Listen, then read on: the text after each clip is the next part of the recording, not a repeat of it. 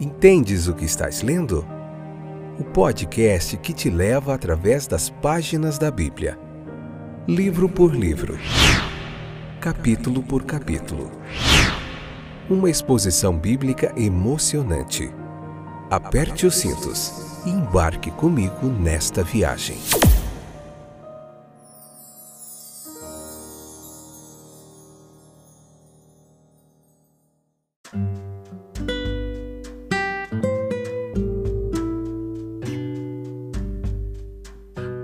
Olá, eu sou o Fábio. Esse é mais um excepcional episódio do podcast Entendes o que estás lendo.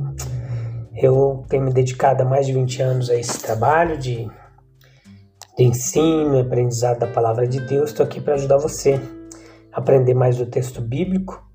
Hoje, Levítico capítulo 13, parte 3, episódio número 400. Olha que marca fantástica. Chegamos, essa que é a quinta temporada, estamos vendo o livro de Levítico. Nós já vimos Gênesis, Êxodo, Evangelho de João, Evangelho de Lucas, capítulo por capítulo, nesse estudo sequencial. Hoje nós vamos concluir aqui Levítico capítulo 13, nessa terceira parte desse episódio. Tudo bem com vocês? Alegria, satisfação tê-los de volta aí conosco, vocês que sempre nos acompanham, sempre estão aí é, aprendendo mais da palavra de Deus. Esse é um tempo precioso um tempo muito bom que a gente passa para para refletir no texto bíblico e ver o que ele tem a nos ensinar. E eu vou ajudar você a aplicar tudo isso aqui, todo esse conhecimento na vida diária, tá bom? Vamos lá então? Então vamos lá. Vamos hoje falar, versículo 40 aqui, por exemplo, nos apresenta um pouquinho o que, que a lei falava sobre a calvície, né? E evidentemente a calvície era algo incomum demais entre os israelitas. Caso contrário, não teria despertado tanta atenção e não poderia ter criado escárnio, como lá em 2 Reis 2:23, Isaías 3:24, no livro de Ezequiel 7:18, a gente encontra algumas referências a isso também. Você pode dar um pulinho lá e consultar, tá bom? Então foi considerado uma peculiaridade muito imprópria ali para um israelita, afetando a cabeça nós podemos considerá-lo como um tipo de peculiaridade que não equivale a um pecado grave, mas ainda assim era incomum e impróprio ali naquele contexto social, ali onde eles viviam. E aí o texto vem nos falar sobre uma mancha que poderia aparecer naquela cabeça, uma ferida, é branca ou avermelhada, versículos 42, 43, e seria uma lepra que apareceria na cabeça. Mas também não poderia não ser apenas uma lepra, poderia ser um furúnculo, um distúrbio cutâneo qualquer, outro problema dermatológico aí, e que não era lepra. Nesse caso, o paciente seria tratado conforme está relatado nos versículos 2 e 6. Seria importante você ler o capítulo 13, depois vem para cá, é, escute os três episódios com calma, que você vai entender muito melhor o texto bíblico, tá bom? Então, veja que não po pode não ser, podia ser apenas um furúnculo, algum distúrbio cutâneo. Então haveria algo errado, mas não era coisa impura, não era considerada impura pela lei, como no caso a lepra. Então, meus queridos, é um erro chegar a conclusões erradas e precipitadas. Pode haver apenas uma pequena falha, em chegar a convicções que não são corretas, mas pode haver um desastre muito grande resultante de uma má interpretação. Um homem ele pode inocentemente tomar um caminho errado, mas sua inocência não salvará de cair no pântano ou no precipício a que aquele caminho errado conduz. Então entenda, o erro não é a pior coisa do mundo, mas é uma coisa seriamente ruim e perigosa. Então veja que quando somos seriamente avisados, advertidos, aconselhados por homens, é, obviamente, pensativos, piedosos, de que estamos errados em nossos julgamentos, o mais sábio a fazer é ouvir pacientemente, e considerar bem se estamos no caminho certo ou se confundimos um caminho falso com o caminho da vida. Versículos 43 e 44 é bem clara e explícita a expressão: o sacerdote o declarará totalmente impuro. O homem que tinha uma lepra na cabeça era considerado impuro em um grau especial. Ele era totalmente imundo. O pecado do qual essa doença era um tipo tão marcante nunca assume uma fase tão perigosa como quando aparece na forma de um julgamento pervertido ou de uma consciência escurecida. Quando ao pecar, um homem embotou suas percepções espirituais de modo que chama o mal de bem e o bem de mal. Ele está no último estágio do declínio moral. A morte está próxima. Se nosso olho for mal, se nosso julgamento for pervertido, a nossa faculdade, ou habilidade de percepção espiritual estiver doente, o nosso corpo inteiro estará cheio de trevas. Se a luz que está em nós, nossa própria habilidade mental, espiritual, for escuridão, quão grande é essa escuridão? Mateus capítulo 5, versículo 23 nos fala isso. Testemunhe os fariseus em seu tratamento para com o Senhor e veja isso. Aqui nós vemos uma imagem do pecado representativo na lepra. Capítulo 13, versículo 45, 46, vemos regras estritas para o tratamento do leproso. Algumas delas não são suficientemente explicadas apenas por considerações sanitárias de saúde. Os judeus viram no leproso um símbolo do pecador visitado com desagrado de Deus. O dele foi um golpe de ferir, praga da lepra, da mão de Jeová que o tornou totalmente impuro. As instruções desse capítulo podem nos transmitir verdades importantes a respeito da condição do pecador. Contemplá-lo assim, retratado, a força pode fornecer um aviso saudável. Veja que a corrupção ela é efetuada pelo pecado. É, nós não podemos deixar de estremecer quando a conduta pecaminosa deliberada, ela, nós não podemos deixar de perceber a sua repugnância, destruindo a aparência do homem tornando ofensiva a vista. Quão abominável é a maldade aos olhos de Deus. Se nosso senso espiritual ele fosse mais aguçado, que choques, poderia dizer assim, constantes nós receberíamos da conduta perversa dos homens. Que falta de gosto para se entregar ao pecado. Que desarmonia de relacionamento isso pode introduzir. Observe a sua tendência de se espalhar até se tornar total aquela lepra. A prática de um crime muitas vezes leva a outro, que prejudica ainda mais a alma. A gratificação desordenada do apetite em uma direção provoca intemperança em outra. Perder a modéstia muitas vezes é perder a afeição natural. Um abismo chama outro abismo. Por fim, toda a Constituição ela revela os efeitos do pecado. Corpo, mente, espírito são igualmente desagradáveis de se contemplar dessa forma. A lepra ela foi denominada pelos judeus como uma morte em vida. Da sua pior forma, onde os membros do corpo ali eles mortificam e caem Nenhuma menção especial é feita na lei. De fato, a suposição é que após o término de um certo tempo a doença ela se espalhará para se tornar inofensiva e o homem poderia se ser denominado limpo, estar limpo. O leproso ele era separado do povo e do santuário o contato com o pecador ele contamina, exceto em casos designados, onde o servo de Deus, em cumprimento do dever, como sacerdote, examinando o doente, por exemplo. Se os homens se misturam com aqueles que praticam o mal, tendo em vista o objetivo de Cristo para fazer-lhes o bem, a associação é perdoada. Caso contrário, um pecador destrói muito bem.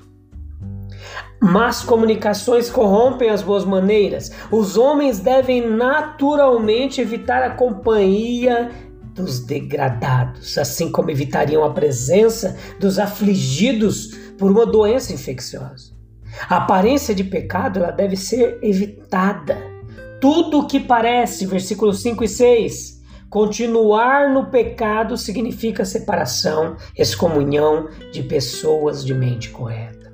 O leproso ele deveria morar sozinho, fora do acampamento.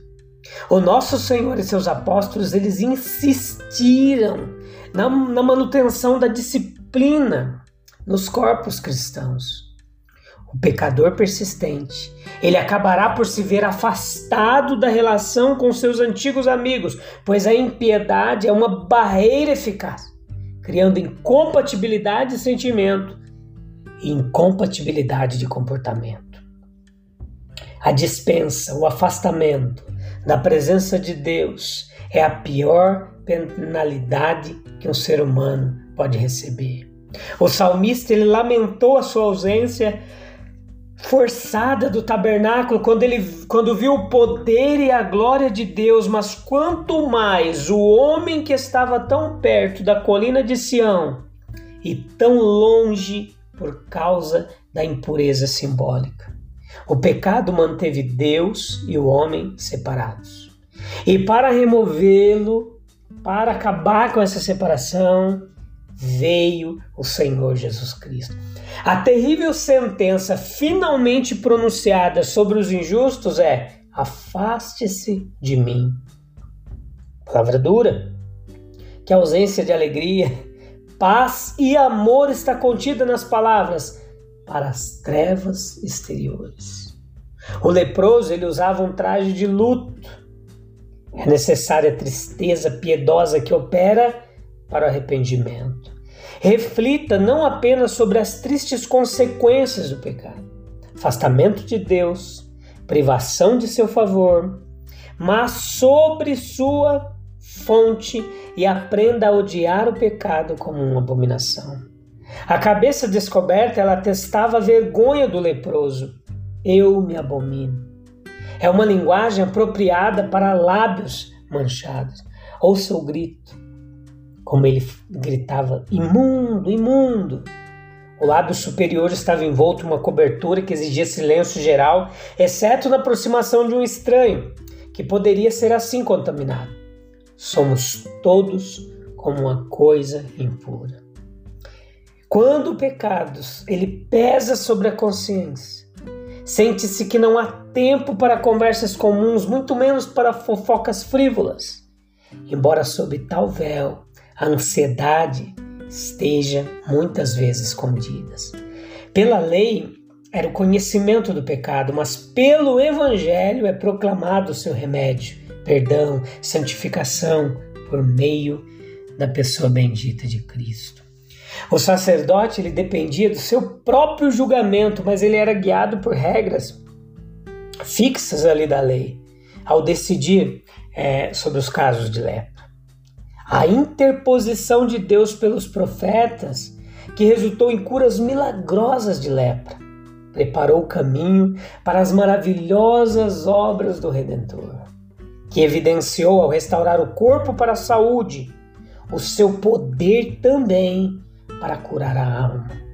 Assim, o que foi vagamente pronunciado lá na antiga aliança foi brilhantemente revelado na nova era um ambiente impuro também.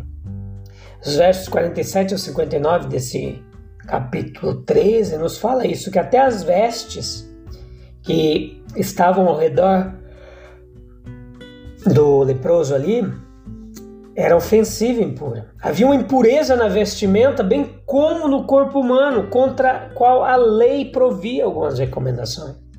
A classificação de roupas e casas também do leproso como impuras movimentou a alegria de alguns e a admiração de outros. Os ambientes impuros pelos quais podemos estar ambientados são muitos. gostos e desejos inadequados em nosso corpo, pois o corpo é a vestimenta imediata do espírito. Companheirismo profano, associações políticas corruptas, livros impuros e desmoralizantes ou qualquer forma de literatura ofensiva, uma ocupação prejudicial, aquela que fere a consciência ou debilita a vida interior. Uma igreja mortífera existe? Uma sociedade religiosa onde a forma sem o poder da piedade é deixada. Hoje é muito comum isso. Então, nós concluímos aqui desses versículos do capítulo 13 que nós devemos exercitar a vigilância na detecção, com o mesmo cuidado com que o sacerdote se certificou da questão da veste leprosa. Versículos 50 ao 57. Nós devemos nos certificar de que haja em algum de nossos arredores ou daqueles pelos quais somos responsáveis a praga que causará dano espiritual no coração e ruína final para o caráter. Nós precisamos fazer um esforço sério para se purificar. Se depois de sete dias não houvesse propagação da praga, o sacerdote deveria lavar a roupa. Versículo 54. Se a praga passasse, ela deveria ser lavada uma segunda vez, então estaria limpa. Versículo 58. Tudo que era possível salvar deveria ser salvo. Se por lavagem vigorosa e repetida qualquer roupa manchada pudesse ser preservada, ela não deveria ser destruída. Tudo que é reformável em nossas instituições e ambientes deve ser reformado. Devemos limpar onde podemos purificar e onde é desnecessário destruir. Quando sinais inconfundíveis de lepra elas apareciam, o sacerdote deveria queimar aquela roupa, era para ser queimada no fogo, versículo 52 do capítulo 13. Meus queridos ouvintes, quando nós encontramos em qualquer coisa que nos rodeia e que está algo que está exercendo influência sobre nós, aquilo que é realmente prejudicial para nós, aquilo que nos desviará de Deus, nos afastará de Sua presença, nós devemos sacrificá-lo completamente, custe o que custar. Esta é a lição de Marcos, capítulo 9, 43, capítulo 9, versículo 43, quando diz assim: Se a tua mão te fizer tropeçar, corta. Pois é melhor entrares na vida defeituoso do que tendo duas mãos ir para o inferno, para o fogo que nunca se apaga. É lógico que isso não é literal, mas a mão representa algo importantíssimo que, se necessário, deveria ser deixado de lado. Os nossos pertences devem ser colocados no fogo, em vez de permitir que manche as nossas almas. É, são essas lições do texto bíblico. Tá joia, meus queridos? A gente volta no próximo episódio. Vamos falar no capítulo 14, ainda muito sobre esses pormenores da lei, como a gente pode aplicar isso hoje, como funcionava ali na comunidade de Israel é importante a gente saber de tudo isso. Isso esclarece muita coisa que você vai ver na Bíblia Sagrada, em outras partes, nos profetas, no Novo Testamento, dá uma compreensão muito melhor de como os judeus israelitas pensavam a partir dos princípios da lei mosaica. Beleza? Até breve. Deus abençoe. Tchau, tchau.